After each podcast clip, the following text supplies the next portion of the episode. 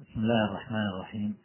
الحمد لله رب العالمين والصلاة والسلام على أشرف الأنبياء والمرسلين نبينا محمد وعلى آله وصحبه أجمعين.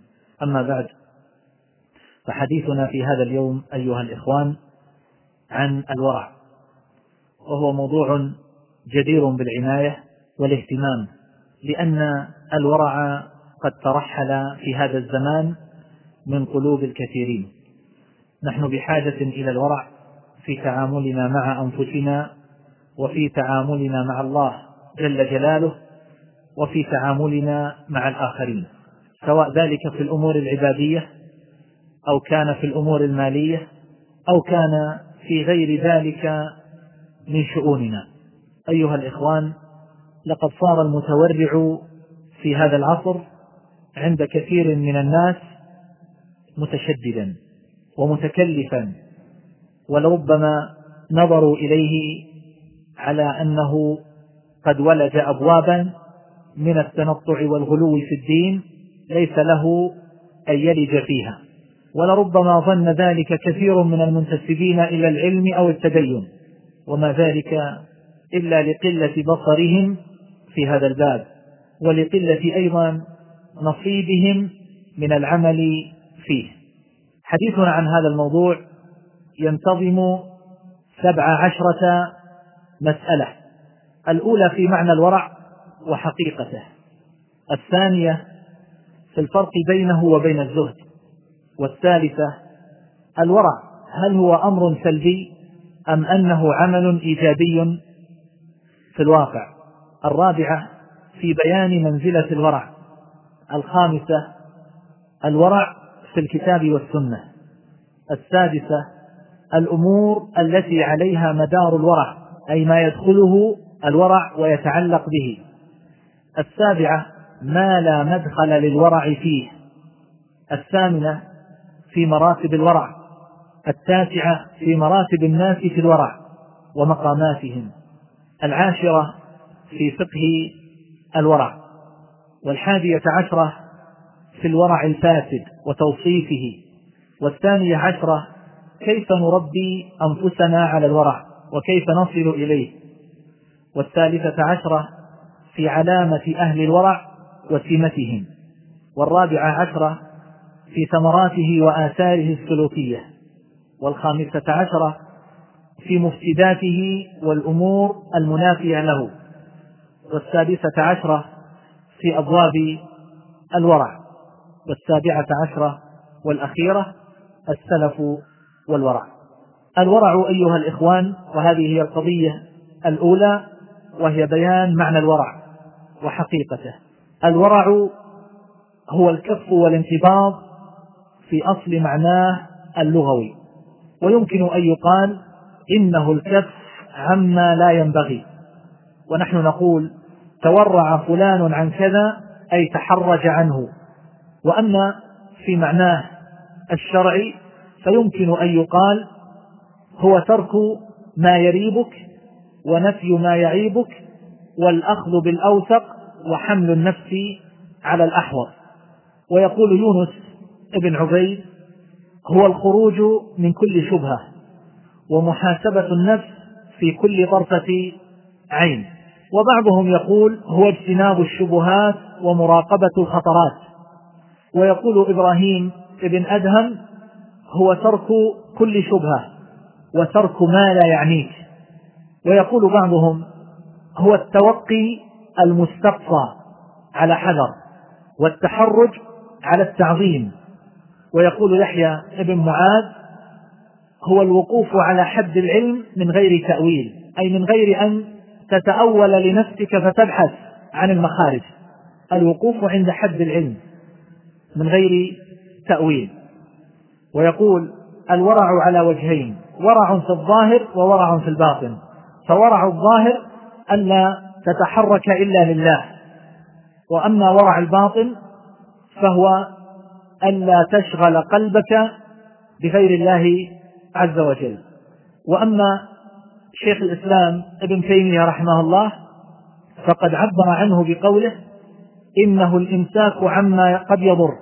فتدخل فيه المحرمات والشبهات لأنها قد تضر فإنه من اتقى الشبهات استبرأ لعرضه ودينه ومن وقع في الشبهات وقع في الحرام كالراعي يرعى حول الحمى يوشك أن يواقعه.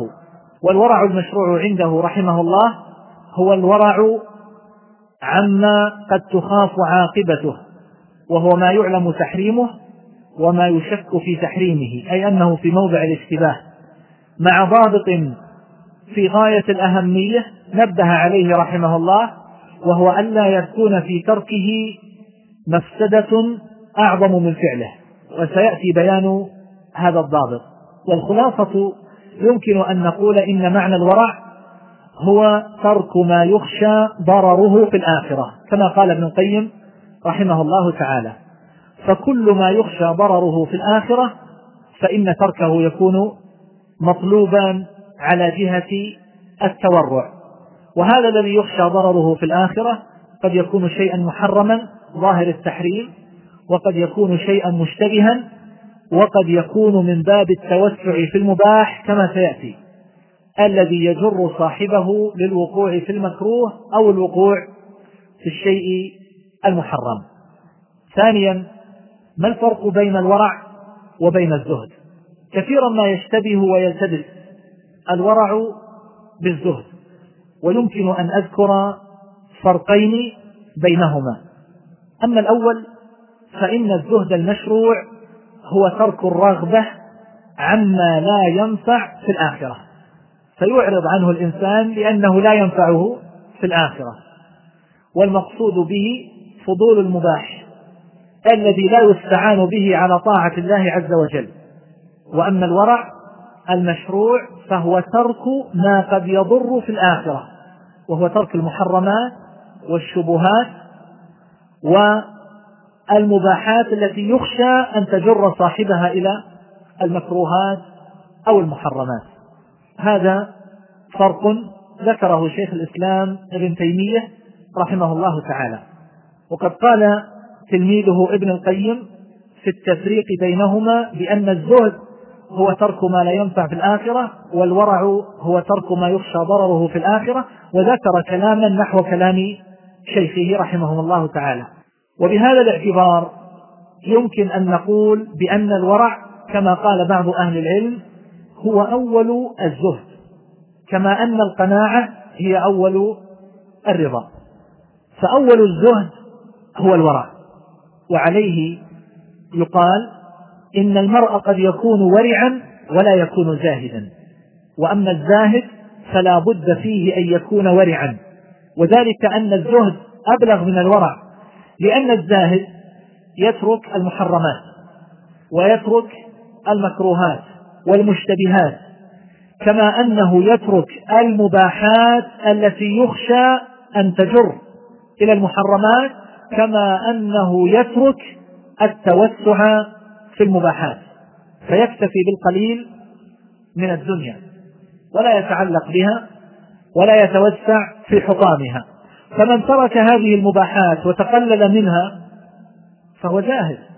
فهذا من باب أولى يكون قد ترك المكروهات والمشتبهات فضلا عن المحرمات. فما ترك المباح أعني التوسع فيه إلا وقد ترك الحرام كما ترك المشتبه والمكروه. هذا هو الفرق الأول. والفرق الثاني هو أن الزهد من باب الترك المجرد وعدم الرغبة فقط. لكن ليس له موقف يوجب النفرة من هذا المزهود فيه.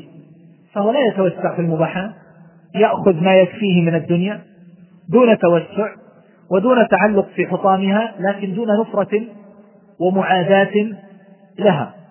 وأما الورع فإنه يعني الترك كما أنه يعني المنافرة لأن هذا الأمر قد يضره في الآخرة فهو يجافيه وينفر منه غاية النفور.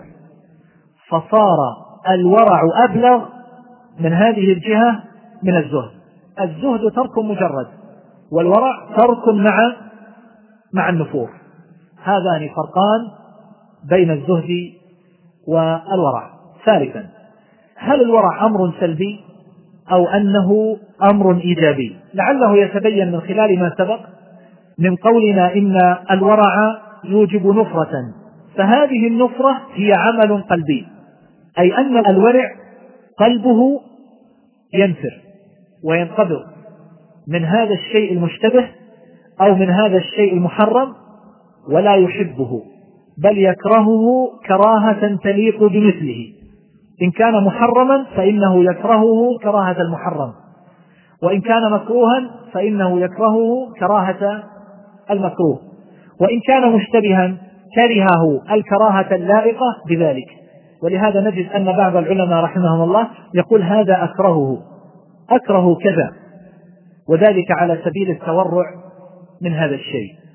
إذا الورع ليس أمرا سلبيا وهو أن يترك الشيء ويتجنبه وإنما هو أمر إيجابي يوجب نفرة في القلب فضلا عن مجانبة لهذا الأمر الذي يتورع منه الإنسان. وقد صرح بهذا المعنى شيخ الإسلام ابن تيمية رحمه الله في بعض كتبه. إذا الورع هو اجتناب الفعل واتقاؤه والكف والإمساك عنه والحذر منه. وهذا يرجع إلى كراهة هذا الشيء والنفرة منه والبغض له. هذا أمر وجودي وليس أمرا سلبيا فحسب. فلا يسمى الشخص ورعا ولا متورعا ولا متقيا إلا إذا وجد منه الامتناع والإمساك الذي هو ضد المنهي عنه إضافة إلى نفرة إلى نفرة القلب من هذا الشيء. رابعا ما هي منزلة الورع من الدين؟ صح عن النبي صلى الله عليه وسلم أنه قال فضل العلم أحب إلي من فضل العبادة وخير دينكم الورع. هذا حديث أخرجه البزار والطبراني في الأوسط والحاكم في المستدرك عن حذيفة بن اليمان رضي الله عنه كما أخرجه الحاكم من حديث سعد بن أبي وقاص وقد صححه الشيخ ناصر الدين الألباني رحمه الله. فضل العلم أحب إلي من فضل العبادة. يعني أن الاشتغال بالعلم الشرعي أفضل من الاشتغال بنوافل العبادات.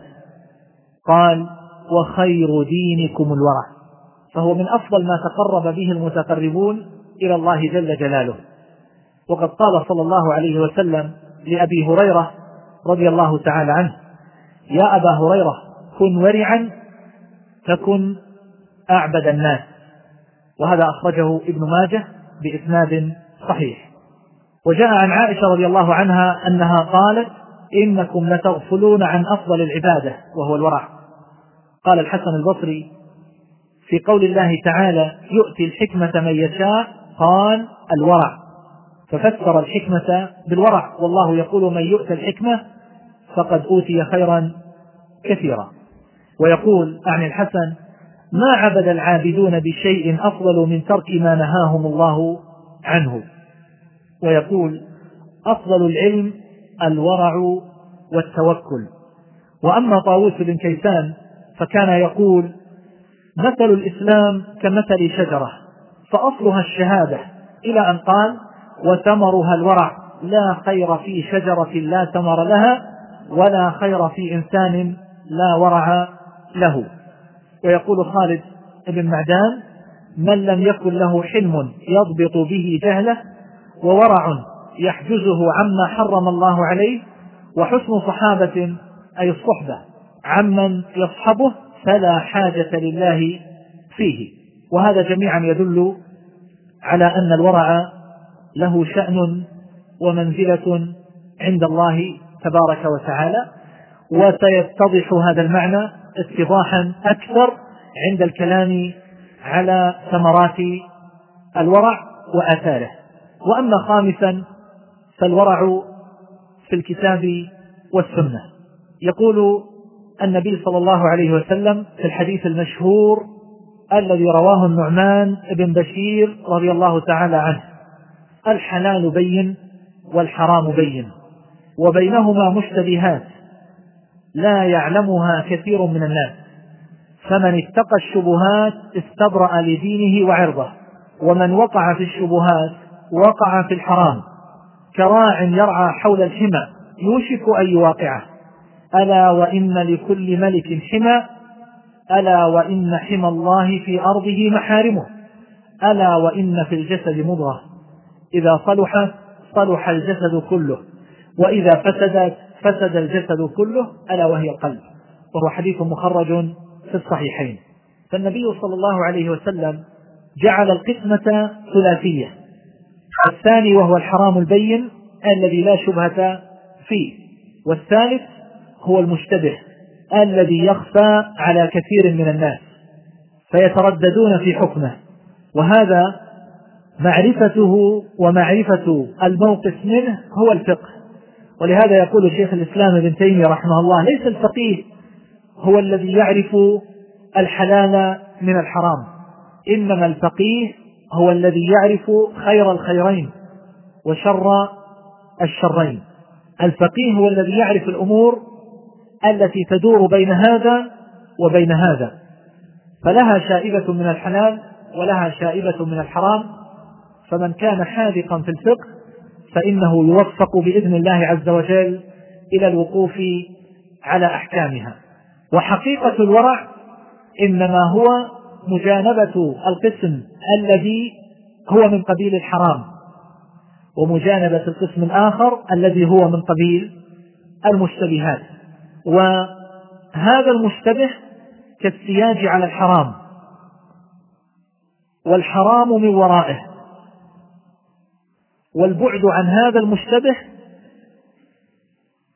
طريق للخلاص من الحرام والوقوع في هذه المشتبهات والخوض فيها واقتحامها سبب أكيد في الوقوع في المحرم كما قال النبي صلى الله عليه وسلم كالراعي يرعى حول الحمى يوشك أن يرتع فيه أو يوشك أن يواقعه.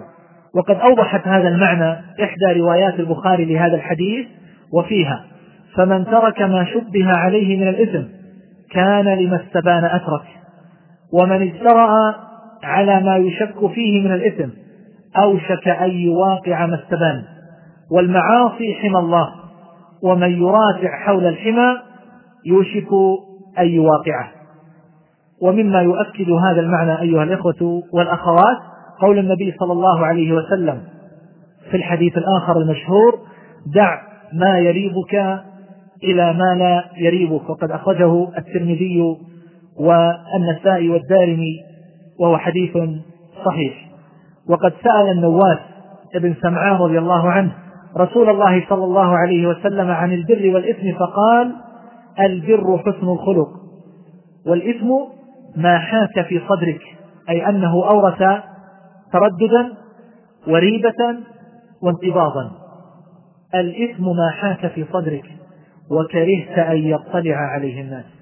فلو كان حلالا صرفا فإنه لا يحيك في الصدر ولا يتلجلج فيه ولا يكره الإنسان أن يطلع عليه غيره وهو يقارف ذلك ويواقعه. إنما يتردد في النفس ما كان مشتبها. والذي يكره الإنسان أن يطلع الناس عليه وهو مقارف له هو ما كان من الأمور المشتبهة التي تتردد فيها الأنظار هل هي حلال أو حرام. فينبغي أن تزم النفوس بهذا الزمام وأن تضبط بهذا الضابط. ما حاك في النفس فهو من الإثم. كما صرح النبي صلى الله عليه وسلم فالورع اجتنابه وتركه والتباعد عنه. وهذان الحديثان يجعلان من فطرة الإنسان في معرفة الخير والشر مقياسا عندما يكون الإنسان في دائرة الاشتباه. يكون ذلك مقياسا وميزانا ليتجنب الإنسان مواطن الخطر ومواقع حدود الله عز وجل. فهذا له علامتان. أخذا من هذين الحديثين. الأول عدم الارتياح النفسي الانقباض التردد.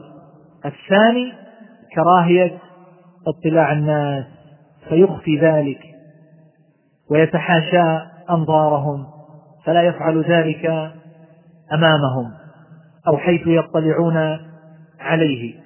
وقد جاء عن وابصة ابن معبد رضي الله تعالى عنه أنه قال جئت إلى رسول الله صلى الله عليه وسلم لأسأله عن البر والإثم فقال جئت تسأل عن البر والإثم؟ فقلت والذي بعثك بالحق ما جئت أسألك عن غيره. يعني ما جئت إلا لهذا. فقال البر من شرح له صدرك والإثم ما حاك في صدرك وإن أفتاك عنه الناس. أخرجه أحمد. واللفظ له وهو حديث صحيح ومن صححه من المعاصرين الشيخ ناصر الدين الألباني رحمه الله. الإثم البر من شرح له صدرك. لا تجد غضاضة فيه ولا انقباضا ولا ترددا ولا تحرجا. والإثم ما حاك في صدرك وإن أفتاك عنه الناس. كثير من العوام يبحثون عن فتوى تبيح لهم هذا المكسب أو هذه المساهمة. أو هذا العمل أو هذا المشروع أو هذا النوع من التجارة يبحثون عن فتوى ثم يقفون عند ذلك ويقولون قد أفتانا به فلان. وهذا في الواقع لا يبيح محرما ولا يحرم حلالا. فإن الحلال ما أحله الله والحرام ما حرمه الله والفتيا لا تقلب الحكم في نفس الأمر فتنبهوا لهذا. الفتيا أيها الإخوة والأخوات لا تغير حقيقة الأمر. مهما أفتاك الناس فإن الحكم عند الله ثابت. لا تغيره فتيا المفتين. فيجب على العبد أن يحتاط بدينه وأن يبحث عند السؤال عن الأعلم والأورع. من كان متصفا بالعلم والدين والورع من المفتين. لا أنه يبحث في القضايا المالية عمن يرخص له. وفي قضايا الشهوات الأخرى عمن يبيح له ما تشتهيه نفسه من المعازف أو من التبرج الذي يتساهل فيه من يتساهل من المفتين فتجد بعض النساء فتوى تبيح لها لونا من ألوانه. فالحكم لا يتغير. فمتى يعرف الناس؟ متى يعرف عامة المسلمين هذه الحقيقة. فإذا مهما وجدت من الفتية فإن ذلك لا يقلب حقيقة الحكم. ولا تبرأ بذلك إلا إذا بذلت الوسع وتحريت وسألت من تعتقد فيه الديانة مع توفر العلم والمكنة من الفتية. بشرطها أما أن يسأل الإنسان كيف نتفق ويبحث عن من يحلل له ذلك. إن كان في باب الطلاق أو في باب المكاسب والبيع والشراء أو غير ذلك مما يتعاطاه الإنسان فإن هذا أمر لا يخرجه من العهدة ولا يسلم معه من التبعة. وأما طائفة أخرى من العامة فهؤلاء لهم شأن آخر. هؤلاء يتورعون تورعا فاسدا يتورعون من السؤال لئلا يتورطوا بجواب يوقعهم في الحرج. فيقول لا تسأل لا تبحث لا تراجع لا تنقر فتسمع ما تكره. يريدون من الإنسان أن ينساق مع عماه ومع جهله ويظنون بهذا أنهم يسلمون من التبعة وهم لا يسلمون بذلك بحال من الأحوال. يجب على الإنسان أن يسأل وأن يبحث عن العلم في مظانه. فالنبي صلى الله عليه وسلم يقول البر من شرح له صدرك والإثم ما حاك في صدرك وإن أفتاك عنه الناس. وهذا عطية السعدي رضي الله عنه يروي عن النبي صلى الله عليه وسلم قوله لا يبلغ العبد أن يكون من المتقين حتى يدع ما لا بأس به حذرا لما به البأس. أخرجه الترمذي وابن ماجه بإسناد حسن. لا يبلغ العبد أن يكون من المتقين حتى يدع ما لا بأس به حذرا لما به البأس. وجاء في حديث أبي هريرة رضي الله عنه مرفوعا إلى النبي صلى الله عليه وسلم كما أخرج مسلم في صحيحه. أيها الناس إن الله طيب لا يقبل إلا طيبا وإن الله أمر المؤمنين بما أمر به المرسلين. فقال يا أيها الرسل كلوا من الطيبات واعملوا صالحا إني بما تعملون عليم. وقال يا أيها الذين آمنوا كلوا من طيبات ما رزقناكم فأمرهم بأكل الطيبات. ثم ذكر الرجل يطيل السفر أشعث أغبر يمد يديه إلى السماء يا رب يا رب. ومطعمه حرام ومشربه حرام وملبسه حرام وغذي بالحرام. فأنى يستجاب له.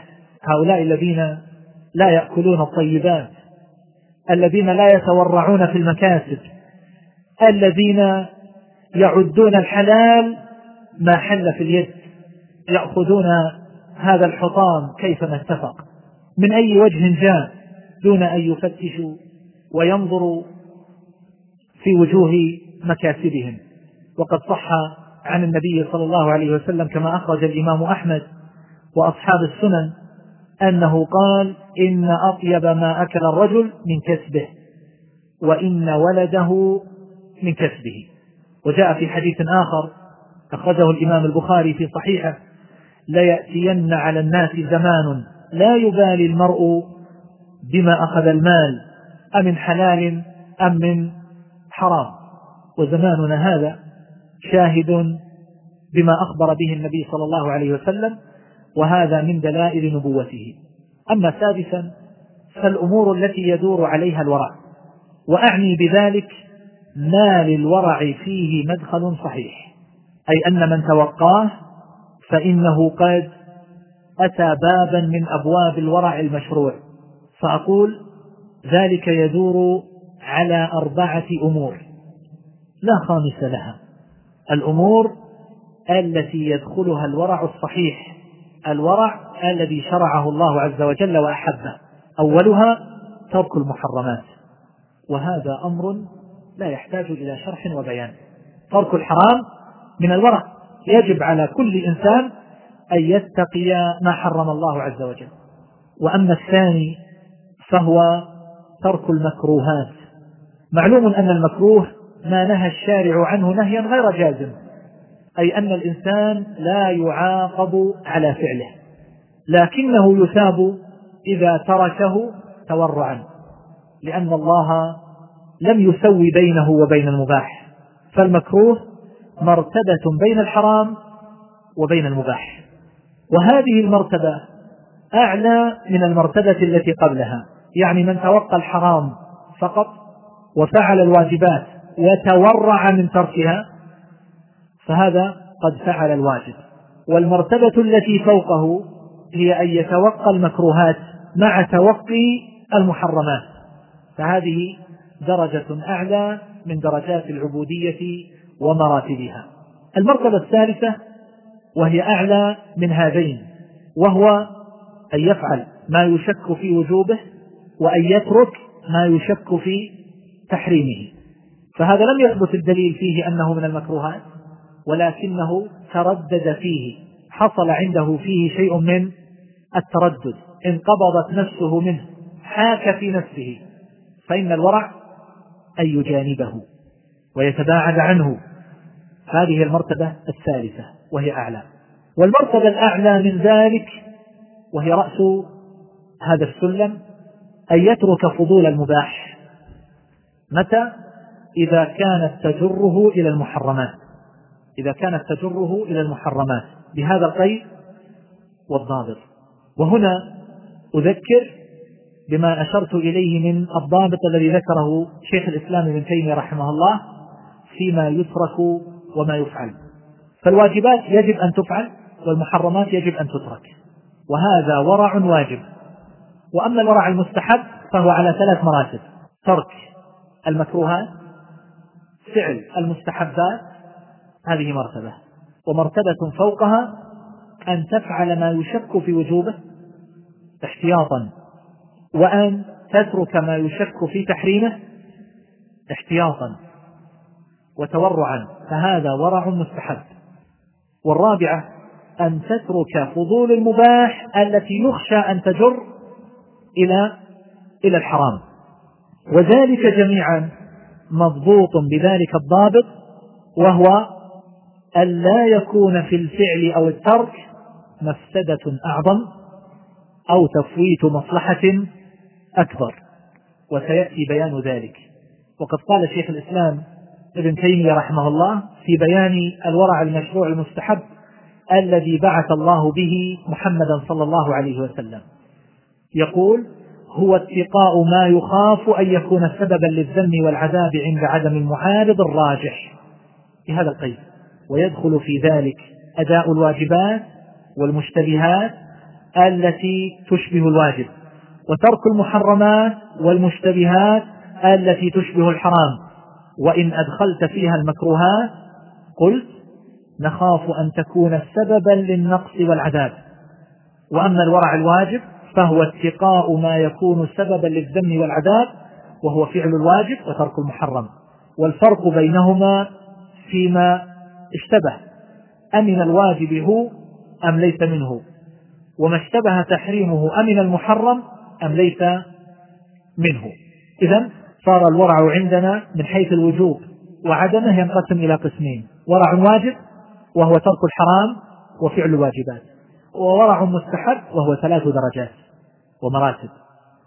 وقد أوضح هذا شيخ الإسلام رحمه الله في موضع آخر حيث قال في الورع عما قد تخاف عاقبته وهو ما يعلم تحريمه وما يشك في تحريمه وليس في تركه مفسدة أعظم من فعله. يقول وكذلك الاحتياط بفعل ما يشك في وجوبه لكن على هذا الوجه. وقال في موضع آخر أما الورع فإنه الإمساك عما قد يضر. فإنه من اتقى الشبهات فقد استبرأ لدينه وعرضه. وقال في موضع آخر وإنما ذلك عائد إلى ترك المحرمات والمكروهات وفضول المباحات. سابعا ما لا مدخل للورع فيه. ما لا يدخله الورع.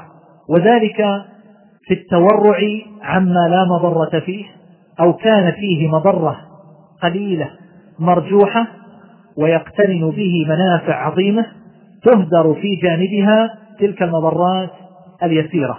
ونحن نعلم كما يقول الشاطبي رحمه الله أنه في هذه الحياة الدنيا لا توجد مصلحة خالصة مئة بالمئة ولا توجد مفسدة خالصة مئة بالمئة وإنما العبرة بما غلب.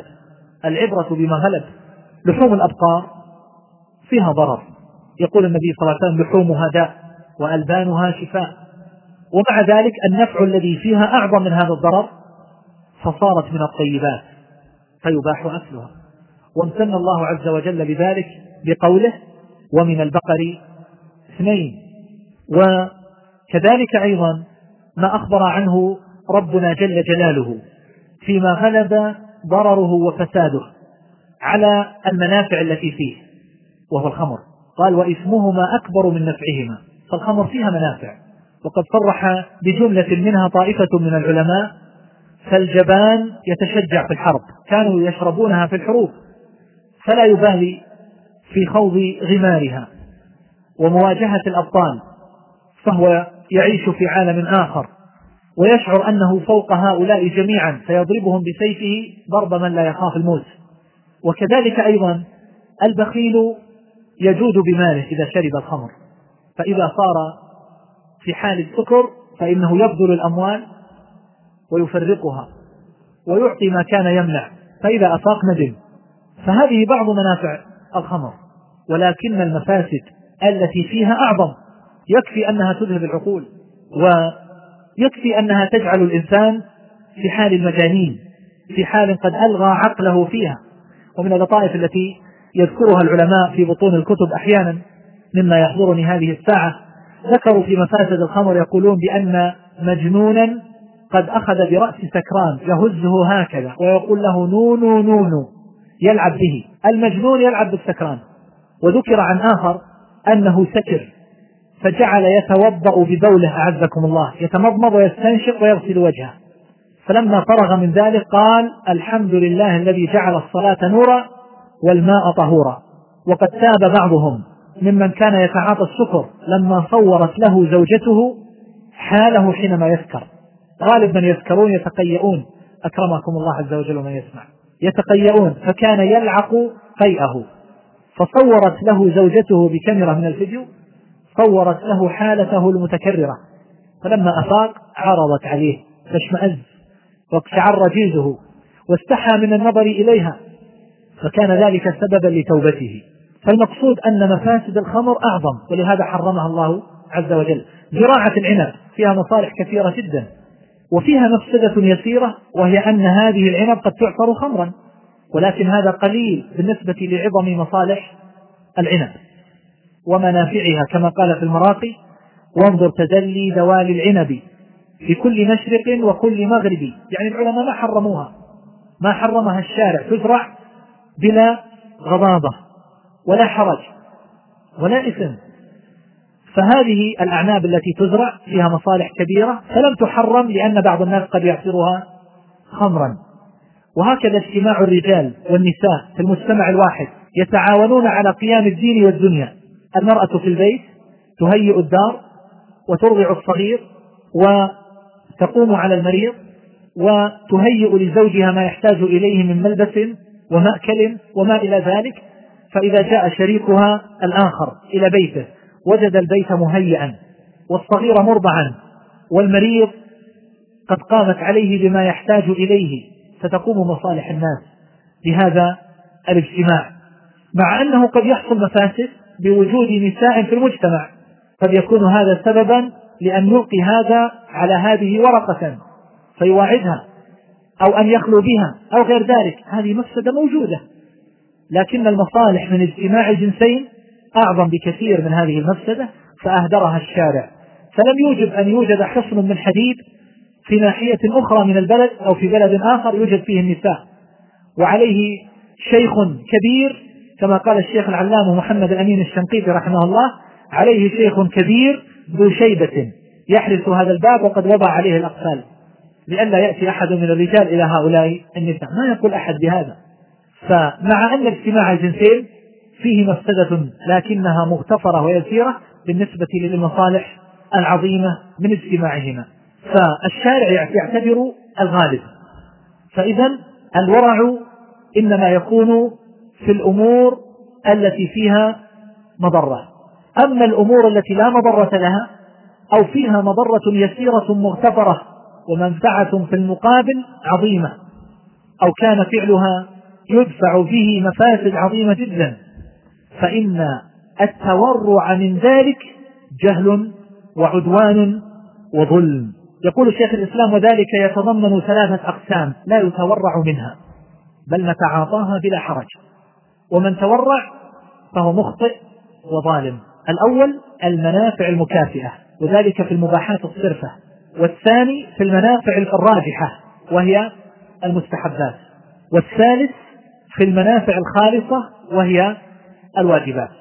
وقد قال في موضع آخر أما ما لا ريب في حله فليس تركه من الورع وما لا ريب في سقوطه فليس فعله من الورع. يعني بعض الناس قد يفعل أشياء يقول من باب الاحتياط أخشى أن يكون هذا من الواجب. مع أن ذلك يعلم قطعا أنه ليس من الواجب أو ليس مما أمر الشارع به. فالحديث مثلا موضوع فيأتي إنسان ويقول له من باب الورع أريد أن أفعل هذه العبادة التي ورد فيها هذا الحديث وهو من الموضوعات. من رواية الكذابين فنقول لا يجوز لك أن تفعل ذلك وليس الورع في فعله. وهنا قاعدة جميلة ذكرها شيخ الإسلام رحمه الله يحسن أن تحفظ. يقول الواجبات والمستحبات لا يصلح فيها زهد ولا ورع. يجب أن تفعل الواجبات. ويحسن أن تفعل المستحبات. أما أن يتورع الإنسان عن فعل الواجب أو فعل المستحب فليس هذا من الورع ولا من الزهد. وأما المكروهات والمحرمات فيصلح فيها الزهد والورع. ثامنا مراتب الورع. بعضهم كالراغب الأصفهاني يقسم الورع إلى ثلاث مراتب. الأول الورع الواجب وهو اجتناب المحرم. وهذا يجب على جميع الناس. الثاني المندوب وهو الوقوف عند المشتبه وهذا لأواسط الناس من كان بين بين في العبودية. والثالث وهو درجة السابق بالخيرات الذي قد بلغ أعلى الكمالات وهو الكف عن كثير من المباحات التي يخشى أن تجره إلى إلى المحرمات أو إلى المكروهات. وهذا ورع المتقين.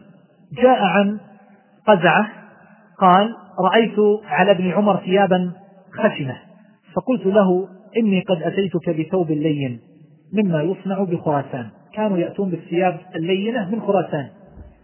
وتقر عيناي أن أراه عليك. أحب أن أرى هذا الثوب عليك. قال أرنيه. فلمسه وقال أحرير هذا بشدة لينه. قلت لا إنه من القطن. قال وهذا هو الشاهد. ترك المباح الذي يخشى أن يوقع في المكروه أو المحرم. ليس كل مباح وإنما نوع خاص من المباحات. فقال ابن عمر إني أخاف أن ألبسه. أخاف أن أكون مختالا فخورا. يعني الملابس والمراكب التي يجد الإنسان من نفسه إذا ركبها أو لبسها جهوا وغرورا وتعاظما على الناس الورع أن يتجنبها لأن الغرور والورع والزهو والإعجاب بالنفس أمر محرم فالورع أن يجتنب ذلك مع أنه مباح هذا الثوب اللين مباح هذا المركب الجيد مباح. الحاصل أنه قال أخاف أن أكون مختالا فخورا والله لا يحب كل مختال فخور. ويقول بعض السلف ما ينبغي للرجل أن يشبع اليوم من الحلال يعني أن يأكل أكلا يستفرغ فيه جميع المحال في جوفه فلا يبقى فيه مسلك لا يجد له مسلكا ومساغا. يأكل حتى التخمة. يقول بعض السلف ما ينبغي للرجل أن يشبع اليوم من الحلال لأنه إذا شبع من الحلال دعته نفسه إلى الحرام. فكيف إلى هذه الأقدار اليوم؟ ومن لطيف ما حدث به ابن القيم رحمه الله عن شيخه شيخ الإسلام تقي الدين بن تيمية رحمة الله عليه أنه قال قال لي يوما شيخ الإسلام قدس الله روحه في شيء من المباح هذا ينافي المراتب العالية. هو مباح لكنه ينافي المراتب العالية وإن لم يكن تركه شرطا في النجاة ينافي المراتب العالية على سبيل المثال من كان معروفا بالعبادة والزهد والورع أو من كان من علماء الآخرة وليس من علماء الدنيا من علماء الآخرة.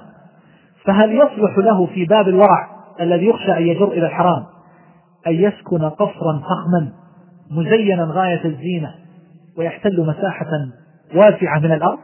هل يليق به ذلك؟ وهو من أهل الآخرة؟ ومن مر بهذا القصر استشرفه ولفت نظره وقال لمن هذا القصر؟ ويقال لفلان بن فلان. هل يصلح هذا لعلماء الآخرة؟ الجواب لا. مع أن هذا الفعل ليس من ليس من الحرام. لو رأيت عالما أو عابدا يركب أفخر المراكب وأغلى المراكب ويتقصد ذلك فهل ذلك يليق بمرتبته؟ الجواب الجواب لا. لأن ذلك قد يورثه زهوا وعجبا. والإنسان أيها الإخوان ليس بناقص أن يزيد على نفسه أسباب الشر والفتنة. الإنسان يجانب أسباب الشر والفتنة ويجاهد غاية المجاهدة وعساه يسلم. فكيف إذا وضع نفسه في محال يصعب عليه التخلص من جرائرها وآفاتها؟ فكل إنسان له ما يصلح له. اللباس الفاخر أمر مباح ما لم يصل إلى حد الإسراف والتبذير.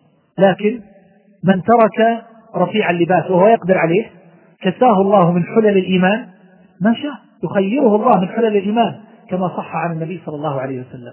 فهل يليق بإنسان عرف بالعبادة والزهد أو بعالم من علماء الآخرة أن يلبس أغلى الأثمان في الثياب أغلى الأقمشة ويهتم بالتفصيل عند أبرع الخياطين؟ هل يليق به ذلك أو يكون نقصا في حقه؟ يكون نقصا في حقه. فحليته هذا الإنسان الزاهد أو العابد أو العالم حليته البذاذة. والبذاذة هي خلاف الرفعة في الهيئة والمظهر واللباس. وليس معناها أن يكون الثوب متسخا لا. يكون في غاية النظافة والنقاء. ولا يكون رسا بحيث إنه يكون ثوب شهرة.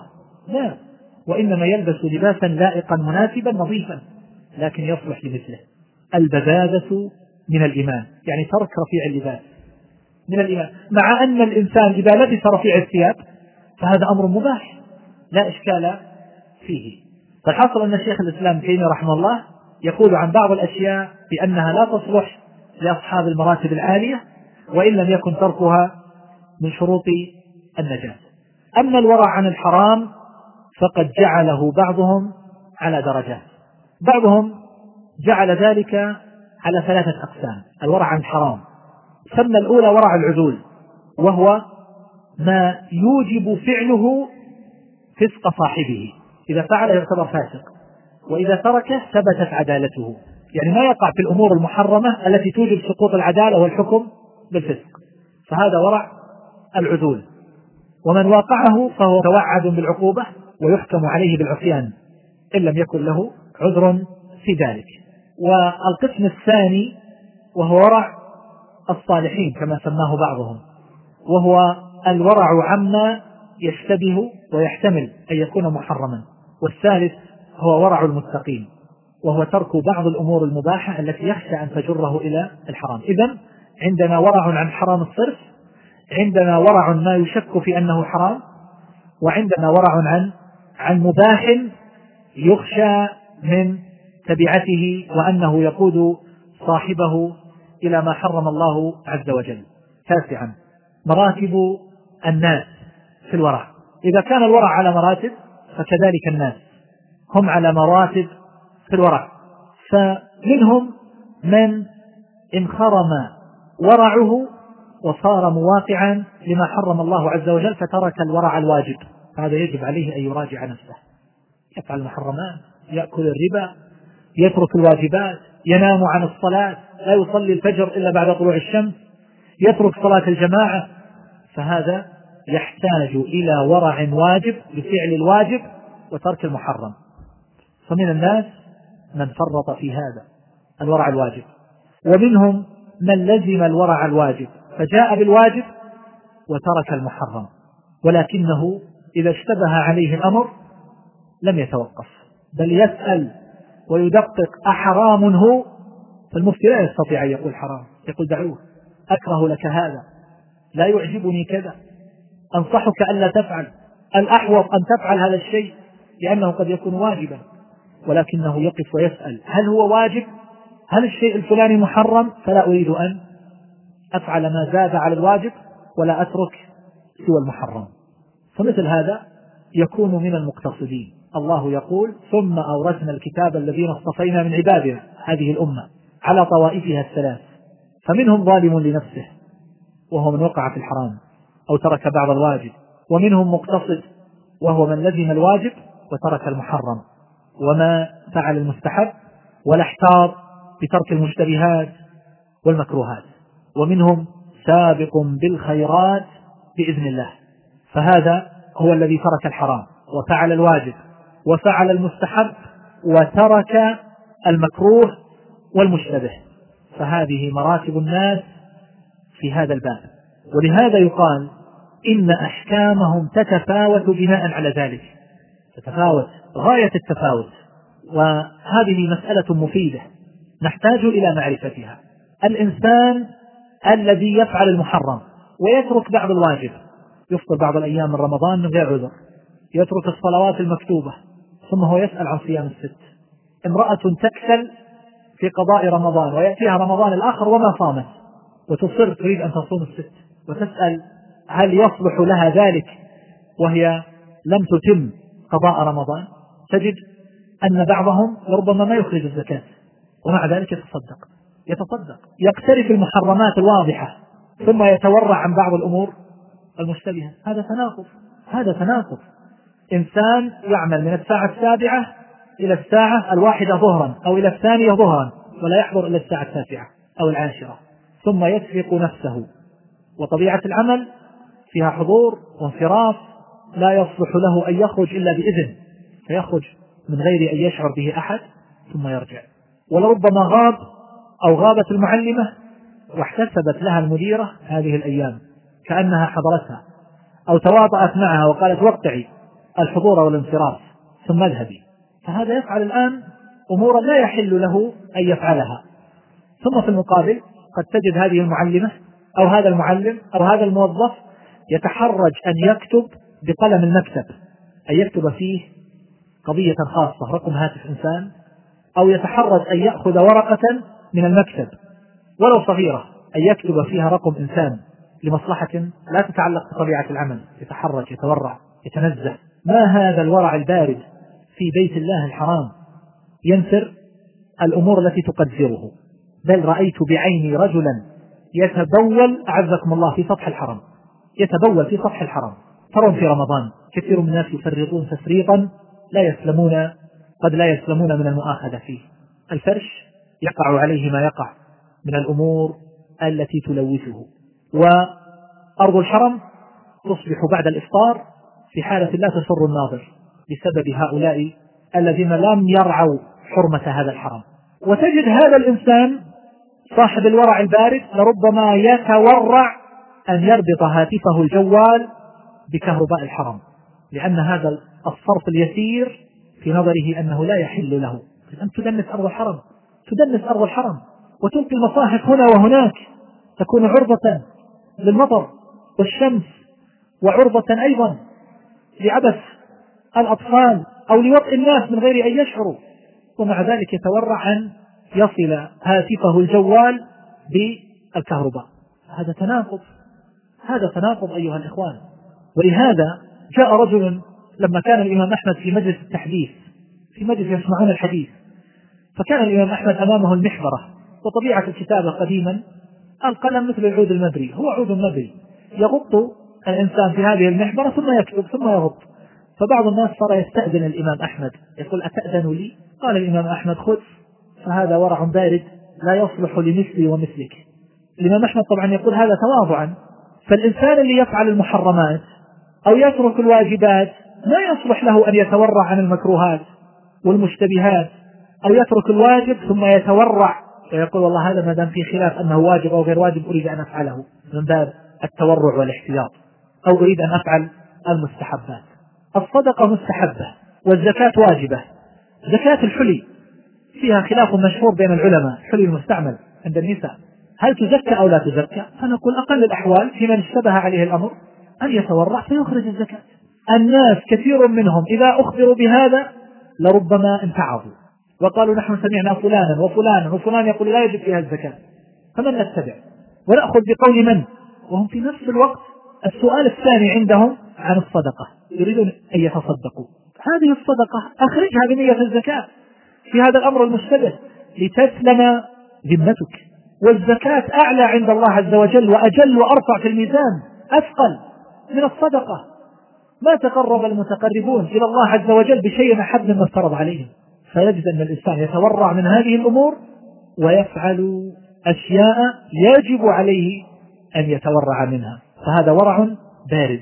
ولذلك يقول ابن رجب رحمه الله إن التدقيق في التوقف عن الشبهات إنما يصلح لمن استقامت أحواله كلها وتشابهت أعماله في التقوى والورع.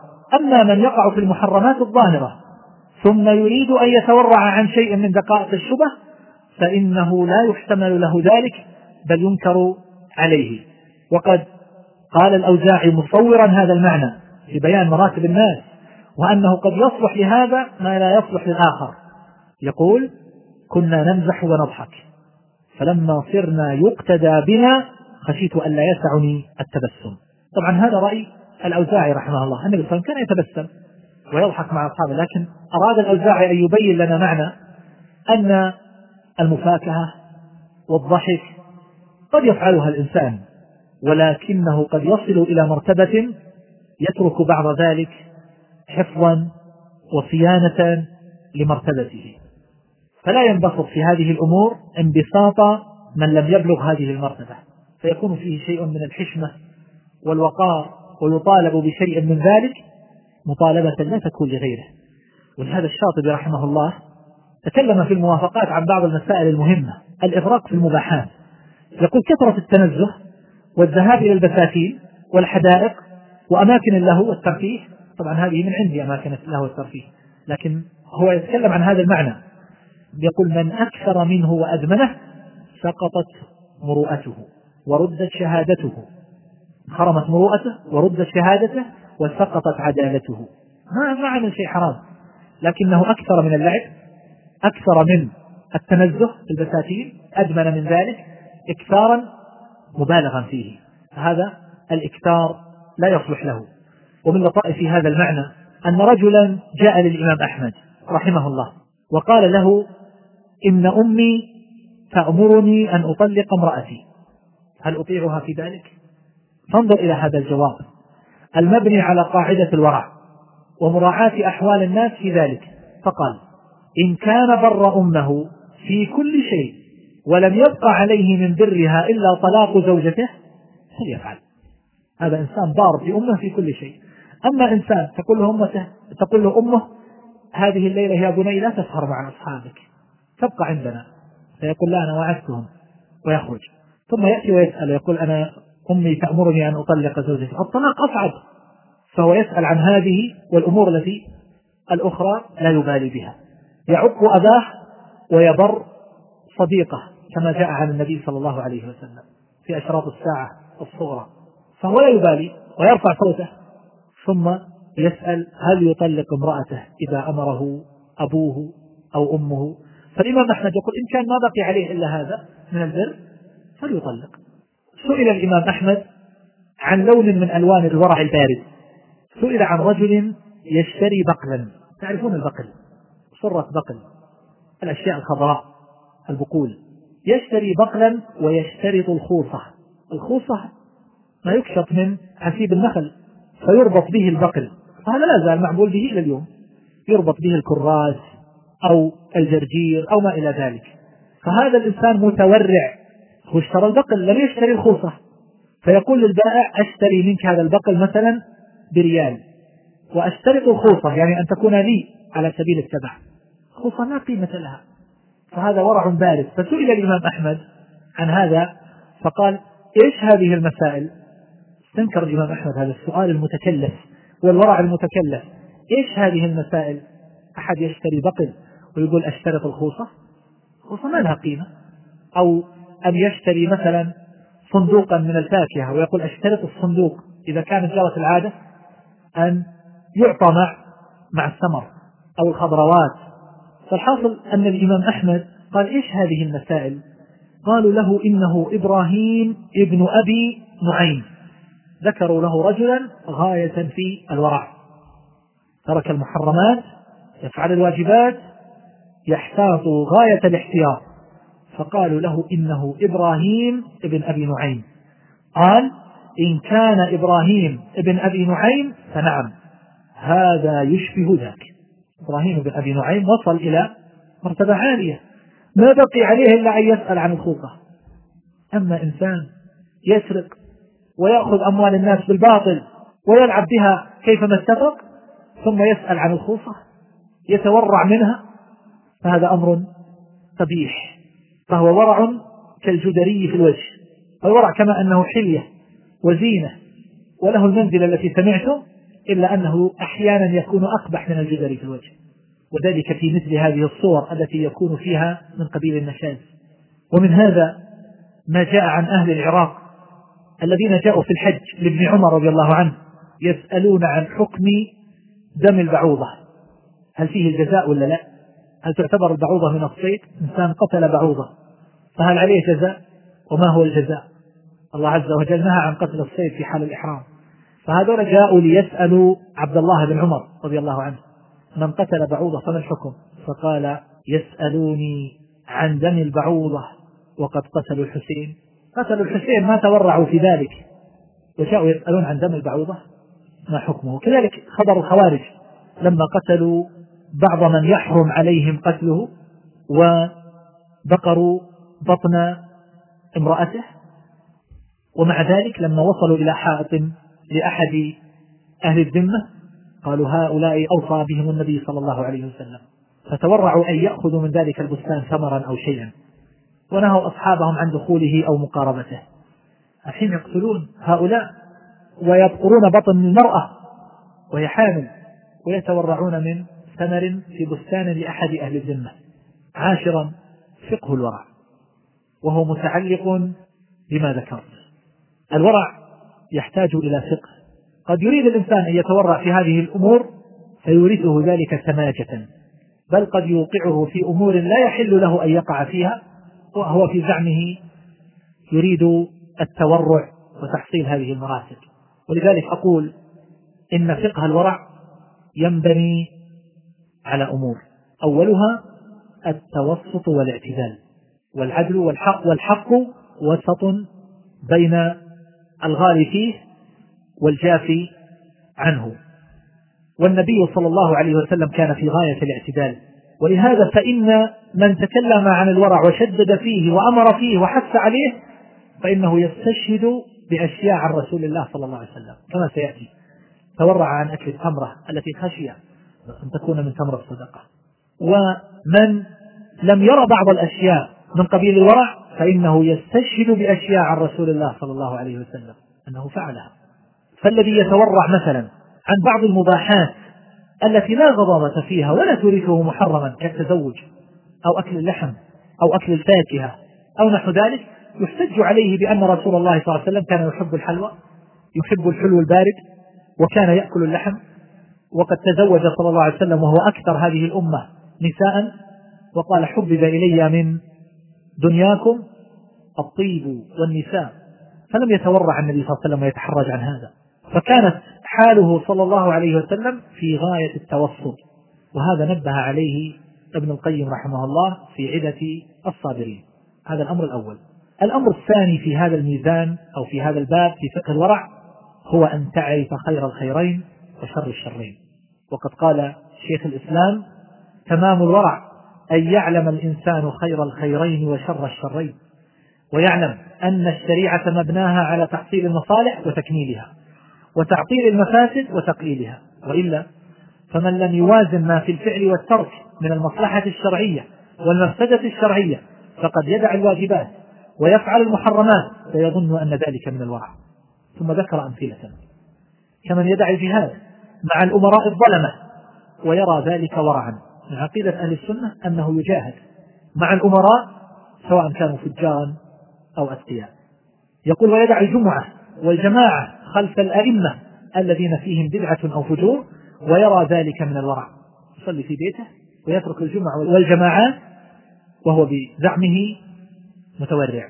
ويمتنع عن قبول شهادة العباد وأخذ علم العالم لما في صاحبه من بدعة خفية ويرى ترك سماع ذلك من الورع. لو كان قاضيا مثلا من القضاة. فجاءه إنسان صاحب حق وجاء معه بشاهد فيه بدعة خفية. فقال أنا لا أقبل من هذا شهادته. فهذا ورع لا يصلح. هذا ورع محرم تضيع الحقوق وكذلك أيضا لو كان له حق والشاهد الذي يشهد له بهذا الحق عنده بدعة خفية. فقال أنا أتورع ولا ألابس أهل البدع ولا أطلب منهم شيئا ولا أكلمهم. نقول هذا ورع تضيع فيه تضيع فيه الحقوق. ومثل بذلك أيضا في موضع آخر بمن يترك أخذ الشبهة ورعا مع حاجته إليها ويأخذ بدل ذلك محرما بينا تحريمه. في مال مشتبه يتركه ويأخذ المحرم الواضح أو يترك واجبا تركه أعظم فسادا من فعله مع الشبهة كمن يكون على أبيه أو عليه ديون وهو مطالب بها وليس له وفاء إلا من مال فيه شبهة فيتورع عنها ويدع ذمته أو ذمة أبيه مرتهنة. بحجة أن هذا المال في شبهة أنا لا أقضي منه الدين. أقول كيف ترضى أن ترتهن ذمتك بهذا الدين؟ والنبي صلى الله عليه وسلم في أول الأمر قبل أن يوسع الله عليه في الفتوح والغنائم والفيء كان لا يصلي على الرجل إذا كان عليه شيء من الدين. فهذا ورع لا يصلح. وذكر شيخ الإسلام في كتاب منهاج السنة نموذجا لهذا الورع الفاسد. عن شيخ من شيوخ أهل البدع وهم الرافضة. قيل له إذا جاء الكفار إلى بلادنا فقتلوا النفوس وسبوا الحريم وأخذوا الأموال هل نقاتلهم؟ قال لا المذهب أن لا نغزو إلا مع المعصوم. فقال له المستفتي وهو عامي والله إن هذا لمذهب نجس. فإن هذا المذهب يفضي إلى فساد الدين والدنيا. يقول شيخ الإسلام وصاحب هذا القول تورع فيما يظنه ظلما فوقع في أضعاف ما تورع عنه بهذا الورع الفاسد. وأين ظلم بعض ولاة الأمور؟ من استيلاء الكفار بل من استيلاء من هو أظلم منه. فالأقل ظلما ينبغي أن يعاون على الأكثر ظلما فإن الشريعة مبناها على تحصيل المصالح وتكميلها. وتعطيل المفاسد وتقليلها بحسب الإمكان ومعرفة خير الخيرين وشر الشرين. حتى يقدم عند التزاحم خير الخيرين ويدفع شر الشرين. ومعلوم أن شر الكفار والمرتدين والخوارج أعظم من شر الظالم. وهذا له أيها الإخوان أمثلة كثيرة جدا. الآن لو فرضنا أن أحد من هؤلاء المتورعين سافر فصادفه في طريقه حادث فوجد امرأة تتشحط في دمائها في وسط الطريق. فطلب منه أن يحملها إلى المستشفى أن ينقذها. فقال لا لا بد لها من محرم. هذا ورع. تزهق نفسها. من أجل هذا الورع البارد وكذلك لو أنه قيل له احملها. أرادوا أن يحملوها فقال لهم لا يحل لكم ذلك. لأن يطعن رأس أحدكم بمخيط خير له من أن يمس امرأة لا تحل له. هذا ورع بارد. المرأة تموت ويتورع من أجل أن لا يمسها. وكذلك أيضا لو أنه أشرف على الهلكة ووجد مالا لغيره. فقال لا آكل هذا من هذا المال ولا أشرب من هذا الشراب لأنه مال محترم له مالك ولا يحل لي. فتركه حتى مات فإنه آثم وقد تسبب في قتل نفسه. هذا ورع فاسد ورع بارد. فليس في كل الحالات يحسن الورع وعندنا أمثلة واقعية كثيرة جدا في بعض البلاد. تجرى انتخابات. والمرشحون رجل من أقلهم ضررا ومتعاطف مع المسلمين. لكنه سيحكم بالقانون والآخر شيوعي. والثالث صربي فرشح هؤلاء. فهؤلاء الثلاثة مرشحون. وبينهم منافسة. وكانت أصوات هؤلاء الطيبين تؤثر في الكفة. فبعضهم قد يتوقف ويقول لا كيف أرشح رجلا أعلم أنه سيحكم بغير ما أنزل الله. إذا أكون بهذا الاعتبار قد أثبتت وأقررت فعله وهو الحكم بغير ما أنزل الله هو كفر نقول هذا ورع لا يصلح هنا أنت لم تثبت حكمه بغير ما أنزل الله لكنك ارتكبت أخف الضررين في سبيل دفع أعلاهما. وهذه قاعدة شرعية معروفة. يقول شيخ الإسلام وانتفاء الإرادة إنما يصلح فيما ليس فيه منفعة خالصة أو راجحة. إلى أن قال وأما وجود الكراهة فإنما يصلح فيما فيه مضرة خالصة أو راجحة. فأما إذا فرض ما لا منفعة فيه ولا مضرة أو منفعته ومضرته سواء من كل وجه فهذا لا يصلح أن يراد ولا يصلح أن يكره فيصلح فيه الزهد ولا يصلح فيه الورع. فظهر بذلك أن كل ما يصلح فيه الورع يصلح فيه الزهد من غير عكس. وهذا بين. فإنما صلح أن يكره وينفر عنه صلح أن لا يراد ولا يرغب فيه. فإن عدم الإرادة أولى من وجود الكراهة ووجود الكراهة مستلزم عدم الإرادة من غير عكس. وليس كل ما صلح أن لا يراد يصلح أن يكره بل قد يعرض من الأمور ما لا تصلح إرادته ولا كراهته ولا حبه ولا بغضه ولا الأمر به ولا النهي عنه. وبهذا يتبين أن الواجبات والمستحبات لا يصلح فيها زهد ولا ورع وأما المحرمات والمكروهات فيصلح فيها الزهد والورع وأما المباحات فيصلح فيها الزهد دون الورع. وهذا القدر ظاهر تعرفه بأدنى تأمل وإنما الشأن فيما إذا تعارض في الفعل هل هو مأمور به أو منهي عنه أو مباح؟ وفيما إذا اقترن بما جنسه مباح ما يجعله مأمورا به أو منهيا عنه. أو اقترن بالمأمور به ما يجعله منهيا عنه وبالعكس فعند اجتماع المصالح والمفاسد والمنافع والمضار وتعارضها يحتاج إلى الفرقان.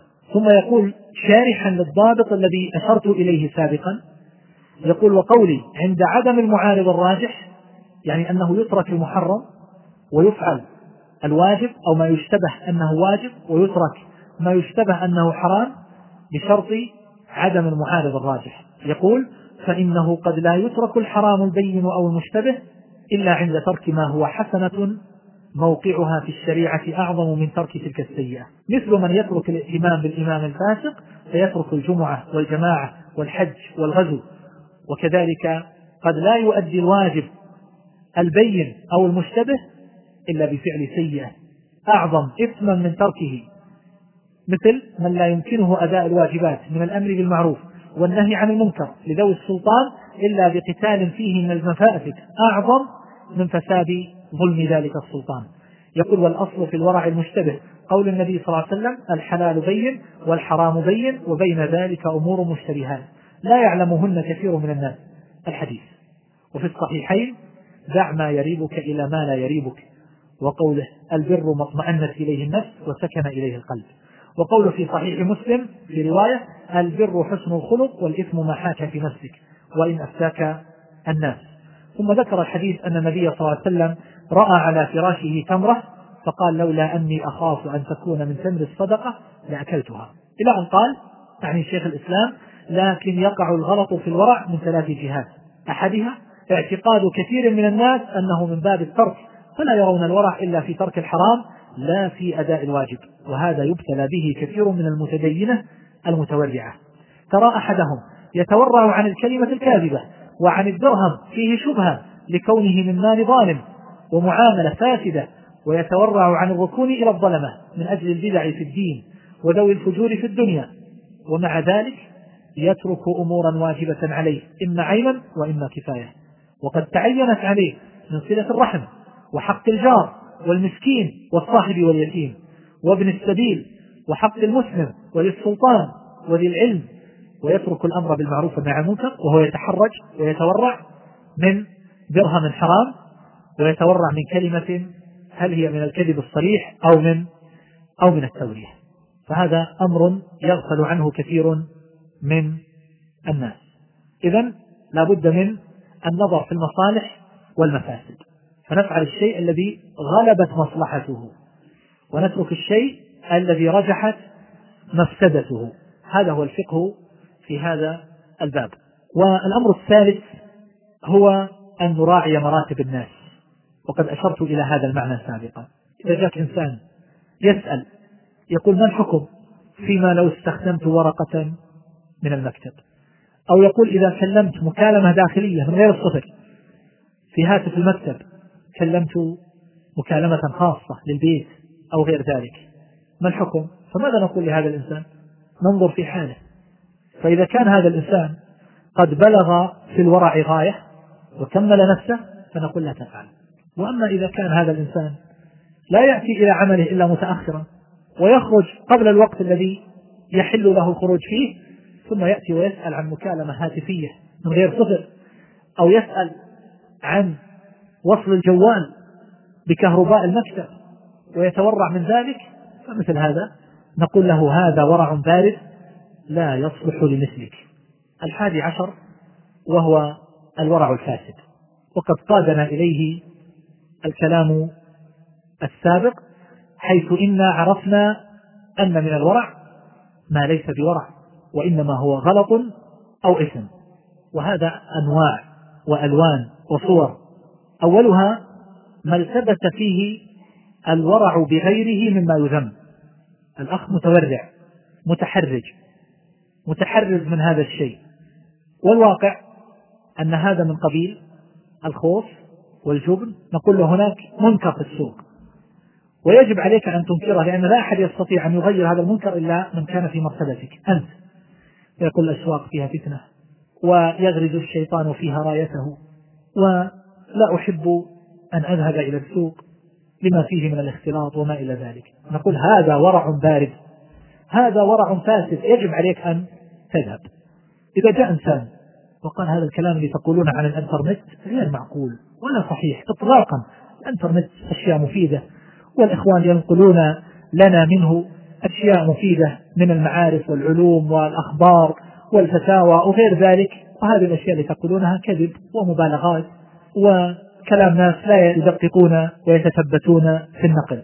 فنقول تفضل هذه نماذج من الإنترنت. صور أفلام انظر. لا يقول لا أنا ما أنظر إلى شيء أنا لا أنظر. أو يقول لك الصور حرام وبالتالي فإن النظر إليها نوع من الرضا بها أحيانا. أنا لا أنظر إلى الصور. قل ما شاء الله. إذا متى تعرف؟ فهذا ورع فاسد بل هو من أفسد الورع. أو تأتي إلى إنسان لتبلغه عن منكر من المنكرات. تأتي إليه مثلا بعد العشاء. يقول لك يا أخي نهى النبي صلى الله عليه وسلم عن الحديث بعد العشاء. فهل لا أتيت في غير هذا الوقت؟ تقول المنكر الآن. يجب الإنكار ولا يستطيع أن ينكره أحد إلا من كان في مرتبتك. يقول أقول لك نهى النبي صلى الله عليه وسلم عن الحديث بعد العشاء وأنت طالب علم. ينبغي أن تكون أول من يفهم هذا. فهنا التبس الورع بإيش؟ الخور والجبن والخوف والضعف. وهذا للأسف الشديد يقع. وهذه الأشياء التي أحدث بها أحدث عن وقائع وليست افتراضات. هذه أمثلة واقعية. التي ذكرتها لكم. وقد ذكر شيخ الإسلام في أكثر من موضع من كتبه كلاما في هذا المعنى. ذكر مثلا صفة الخوارج الذين أمر النبي صلى الله عليه وسلم بقتالهم. يقول لأن معهم دينا فاسدا. لا يصلح به دنيا ولا آخرة. يقول وكثيرا ما يشتبه الورع الفاسد بالجبن والبخل فإن كلاهما فيه ترك فيشتبه ترك الفساد لخشية الله تعالى بترك ما يؤمر به من الجهاد والنفقة جبنا وبخلا. وكذلك قد يترك الإنسان العمل ظنا أو إظهارا أنه ورع وإنما هو كبر وإرادة لي للعلو. وله أمثلة غير ما ذكر. مثلا الأحناف يرون أنه لا يجوز التصدق على الفقير في المسجد وأن ذلك أمر لربما يسبب للمتصدق إشكالا. في رد العدالة وسقوط الشهادة. بالغ بعضهم إلى هذا الحد. فلو جاء إنسان وليس ممن يعتقد هذا ورأى إنسانا فقيرا فلم يتصدق إليه وقال والله أن بعض الحنفية يقول لا يجوز الصدقة عليه وبالتالي أنا أتورع من الصدقة. ففسر بخله وشحه بهذا التفسير وخرجه بهذا التخريج. والله عز وجل لا ينقضي عليه ذلك ولا يروج عليه. والله يعلم المفسد من المصلح. الثاني من الورع الفاسد التورع من أمور فعلها النبي صلى الله عليه وسلم.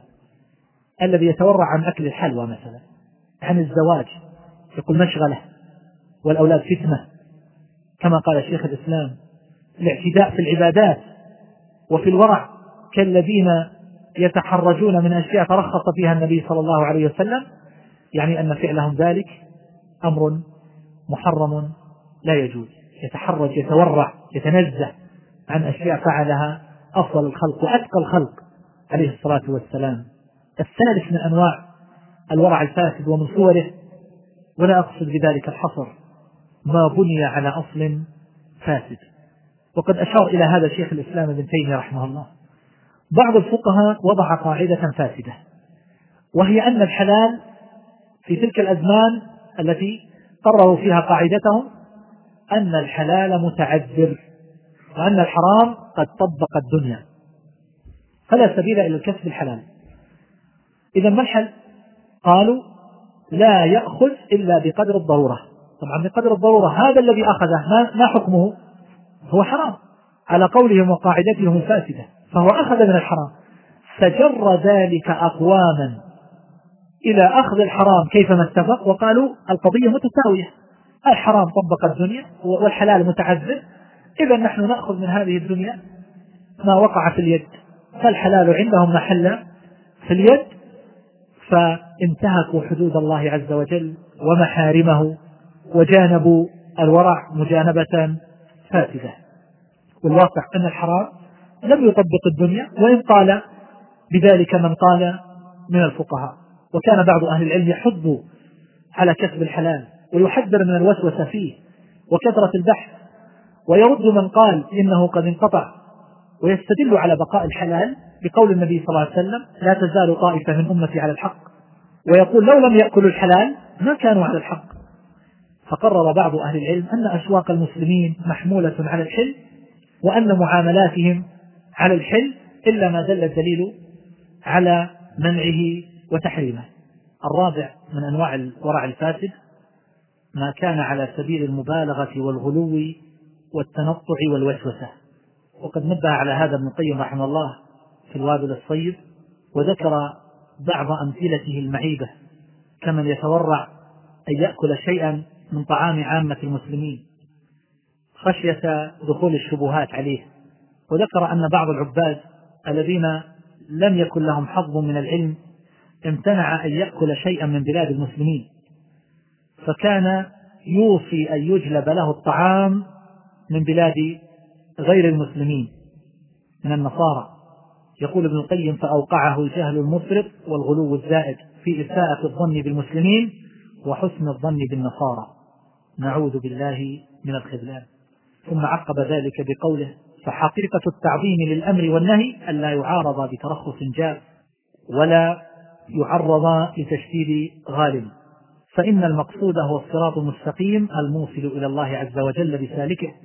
وما أمر الله عز وجل بأمر إلا وللشيطان فيه نزغتان. إما تقصير وتفريط وإما إفراط وغلو.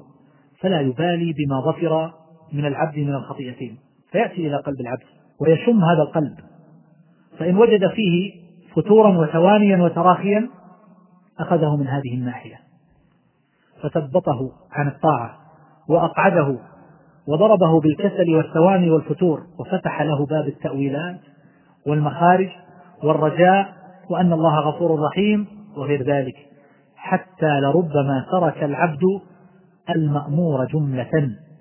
وإن وجد عنده حذرا وترقبا وميلا إلى التعبد فإنه يأخذه من جهة الغلو فيفسد عليه دينه بتحريم الحلال والتنطع في ذلك والمبالغة في التعبد فيأمر هذا الإنسان ألا يرقد إذا رقد الناس فيقوم الليل أجمع وألا يصوم إذا أفطروا فيصوم الدهر وإذا غسل يديه ووجهه ثلاثا قال له هذا لا يكفيك وإنما هذا لعامة الناس وإنما تغسلها أنت وأمثالك سبعا فيغريه بهذه المبالغات حتى يخرجه عن الصراط المستقيم. إما بهذا وإما بهذا. وقد قال الحافظ في الفتح عن ورع الموسوسين يقول كمن يمتنع من أكل الصيد خشية أن يكون الصيد كان لإنسان ثم أفلت منه وكمن يمتنع من شراء ما يحتاج إليه من مجهول لا يدري أماله حلال أم من حرام. هو ما يدري هذا الإنسان اللي اشترى من هذه السلعة هل عنده مكاسب حرام ولا لا. يقول أتحرز منه. النبي صلى الله عليه وسلم كان يبيع ويشتري مع اليهود. لست مسؤولا عن مكاسبه. أنت وصل إليك هذا المال بطريق مباح وهو البيع. وصلت إليك السلعة بطريق مباح وهو الشراء. ما لم تعلم أن هذه السلعة أو أن هذا المال بعينه من قبيل المسروق. ويقول أسعد بن زياد عن شيخه الداودي المتوفى سنة سبع وستين وأربعمائة يقول بقي أربعين سنة. لا يأكل لحما وقت تشويش التركمان. واختلاط النهب يعني أن حصل فوضى في البلد وحصل نهب وسلب فاختلطت الأملاك وصار لا يدري عن هذه الجلائب التي تجلب إلى الأسواق من البهائم بهيمة الأنعام وما نتج عنها من اللحوم فصار لا يأكل إلا السمك. يقول فأضر به فكان يأكل السمك. ويصطاد له من نهر كبير. فحكي له أن بعض الأمراء أكل على حافة ذلك النهر ونفضت سفرته وما فضل في النهر فما أكل السمك بعد. يعني السمك أكل من بقية السفرة ومعنى ذلك أن هذا السمك صار لا يحل أكله فهذا من من الورع المتنطع فيه المتكلف. الثاني عشر كيف نربي أنفسنا على الورع؟ أقول يكون ذلك بأمور. الأول أن تجعل بينك وبين الحرام سترة من الحلال. تضع حاجزا من الحلال. كما قال بعض السلف ما ينبغي للرجل أن يشبع اليوم من الحلال لأنه إذا شبع من الحلال دعته نفسه إلى الحرام كما سبق. وجاء عن ميمون ابن مهران رحمه الله أنه قال لا يسلم للرجل الحلال حتى يجعل بينه وبين الحرام حاجزا من الحلال. وقال سفيان بن عيينة لا يصيب العبد حقيقة الإيمان حتى يجعل بينه وبين الحرام حاجزا من الحلال وحتى يدع الإثم وما تشابه. ويكفي قول النبي صلى الله عليه وسلم لا يبلغ العبد أن يكون من المتقين حتى يدع ما لا بأس به حذرا مما به البأس. وقد سبق.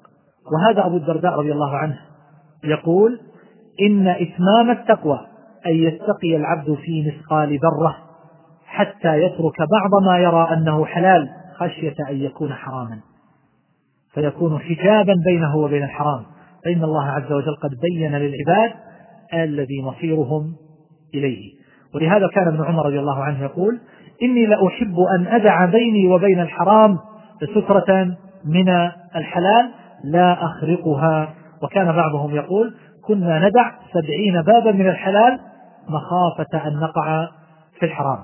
وقد قال الحافظ رحمه الله إن الحلال حيث يخشى أن يؤول فعله مطلقا إلى مكروه أو محرم ينبغي اجتنابه. هذا الضابط ليس كل الحلال وإنما ما خشي منه الإفضاء إلى هذا المعنى. يقول كالإكثار من الطيبات فإنه يحوج إلى كثرة الاكتساب الموقع في أخذ ما لا يستحق أو يفضي إلى بطر النفس وأقل ما فيه الاشتغال عن مواقف العبودية. وهذا معلوم بالعادة مشاهد بالعيان. انتهى كلامه رحمه الله.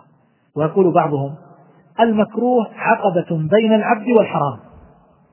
فمن استكثر من المكروه تطرق إلى الحرام. والمباح عقبة بينه وبين المكروه. فمن استكثر منه تطرق إلى المكروه. وأمر آخر يوصلنا إلى هذه المراتب من الورع إذا رابك شيء فدعه. إذا رابك شيء فدعه. وهذا أمر في غاية السهولة. ولهذا قال حسان بن أبي سنان رحمه الله ما زاولت شيئا أهون من الورع. قيل له لأي شيء؟ قال إذا رابني شيء تركته. وهكذا قال سفيان الثوري ما رأيت أسهل من الورع. ما حاك في نفسك؟ فاتركه. وقد قال النبي صلى الله عليه وسلم البر ما سكنت إليه النفس واطمأن إليه القلب. والإثم ما لم تسكن إليه النفس ولم يطمئن إليه القلب كما سبق. يقول ابن مسعود إياكم وحزائز القلوب وما حز في قلبك من شيء فدعه. عرفنا أن حزائز القلوب هي الأمور التي تتردد الإثم ما حاك في نفسك. هذه حزائز القلوب.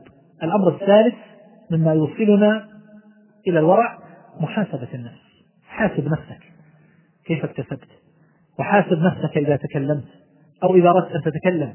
وحاسب نفسك إذا أردت أن تفعل فعلا أو أن تترك شيئا حاسب نفسك.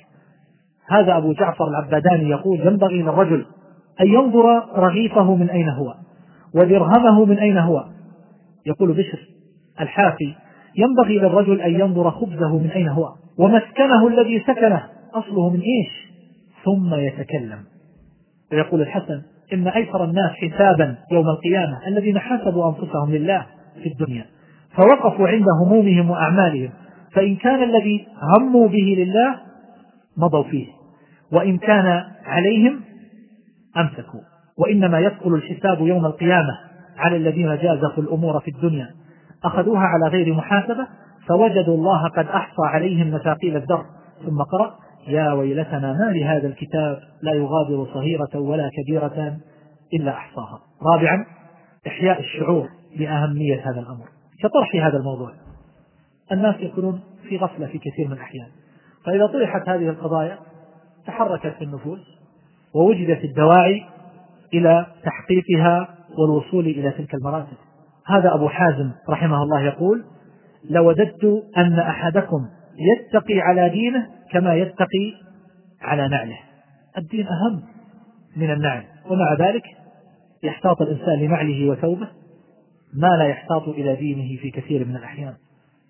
وهذا الضحاك بن عثمان يقول أدركت الناس وهم يتعلمون الورع وهم اليوم يتعلمون الكلام يعني العلوم الكلامية والجدل الذي لا قيمة له ولا يوصل إلى مطلوب. خامسا تحقيق اليقين.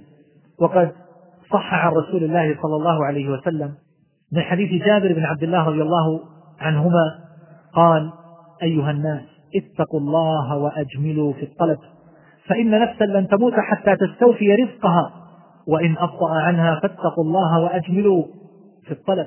خذوا ما حل ودعوا ما حرم. إذا أيقن العبد أن رزقه قد كتب وأن الله عز وجل قد كتب ذلك في اللوح المحفوظ. وقدره قبل أن يخلق السماوات والأرض بخمسين ألف سنة. كما أن الله أرسل إليه الملك بعدما تم له أربعة أشهر. فأمر بأربع كلمات ومنها رزقه. فالرزق مكتوب فلماذا؟ يجترئ العبد على الأمور المحرمة أو الأمور المشتبهة. ما كتب الله لك فسيأتي قطعا لا محالة. فإن استعجلت أخذته بالحرام. وإن صبرت جاءك عن طريق الحلال فلماذا التهافت على الدنيا. ولهذا يقول النبي صلى الله عليه وسلم فاتقوا الله يعني دعوا ما حرم واشتبه. وأجملوا في الطلب أي لا تتهافتوا عليها. وتذهب أنفسكم على الدنيا حسرات. فليس لكم إلا ما كتب. وما لم يكتب لكم فإنه لا يمكن أن تحصلوا عليه. سادسا تنمية الخوف من الله وخشيته وتعظيمه في النفوس. فمن عرف الله وعرف عظمته وقدره وقدره وعظمه. وعظم حرمات الله عز وجل فإن ذلك يصل به إلى الاحتياط فيترك ما لا يليق ويجانب ما فيه اشتباه فضلا عن المحرمات وهذا أمر لا خفاء فيه. سابعا وأخيرا العمل على تحقيق التقوى في النفوس. التقوى إذا وجدت استقامت أحوال الإنسان وترك الحرام وترك المشتبه. وإذا ضعفت التقوى فإن الإنسان لا يترك ما حرم الله عليه. تأتي الإنسان يعمل في بنك تقول لك كسبك حرام وعملك حرام وغذيت بالحرام وتطعم أولادك الحرام فهو سحت في سحت. وأيما جسد نبت من حرام فالنار أولى به. فيقول لك هذا عيش العيال. وين أحصل وظيفة أو يقول إذا كنا في حفرته يفعل فينا قدرته كما عبر أحدهم. إذا وقعنا في حفرته يفعل فينا قدرته. فهذا إنسان ما عنده تقوى. بينما إنسان يأتيك وهو يضطرب يرتعش ويقول لك أنا دخل علي المكتب الفلاني المال الفلاني لا أدري هل هذا يحل لي أو أتركه؟ فتقول له اترك هذا فيدعو لك ويفرح بهذه النصيحة. والآخر يغضب ويقول أنت موكول بي؟ من طلب منك أن تحاسبني وأن تنكر علي وأن تتجرأ علي بما اشترأت به؟ لماذا يتفاوت الناس في هذا؟ بسبب التقوى. التي تتفاوت في قلوبهم أيها الإخوان. الآن الإنسان التقي إذا عرف أن هذا من الواجبات أو هذا من الأمور المشروعة فعله. والآخر تقول له يا أخي هذا واجب هذا حرام ويضحك ويسخر منك. لماذا؟ هذا إنسان وهذا إنسان. لكن هذا وجدت عنده التقوى والآخر ما وجدت عنده التقوى. ولهذا يقول الحسن ما زالت التقوى بالمتقين حتى تركوا كثيرا من الحلال مخافة الحرام. ويقول الثوري إنما سموا بالمتقين لأنهم اتقوا ما لا يتقى يعني من غيرهم. هذه بعض القضايا المتعلقة في هذا الموضوع وبقي طائفة منه سأتحدث عنها بإذن الله عز وجل في مجلسين آخرين.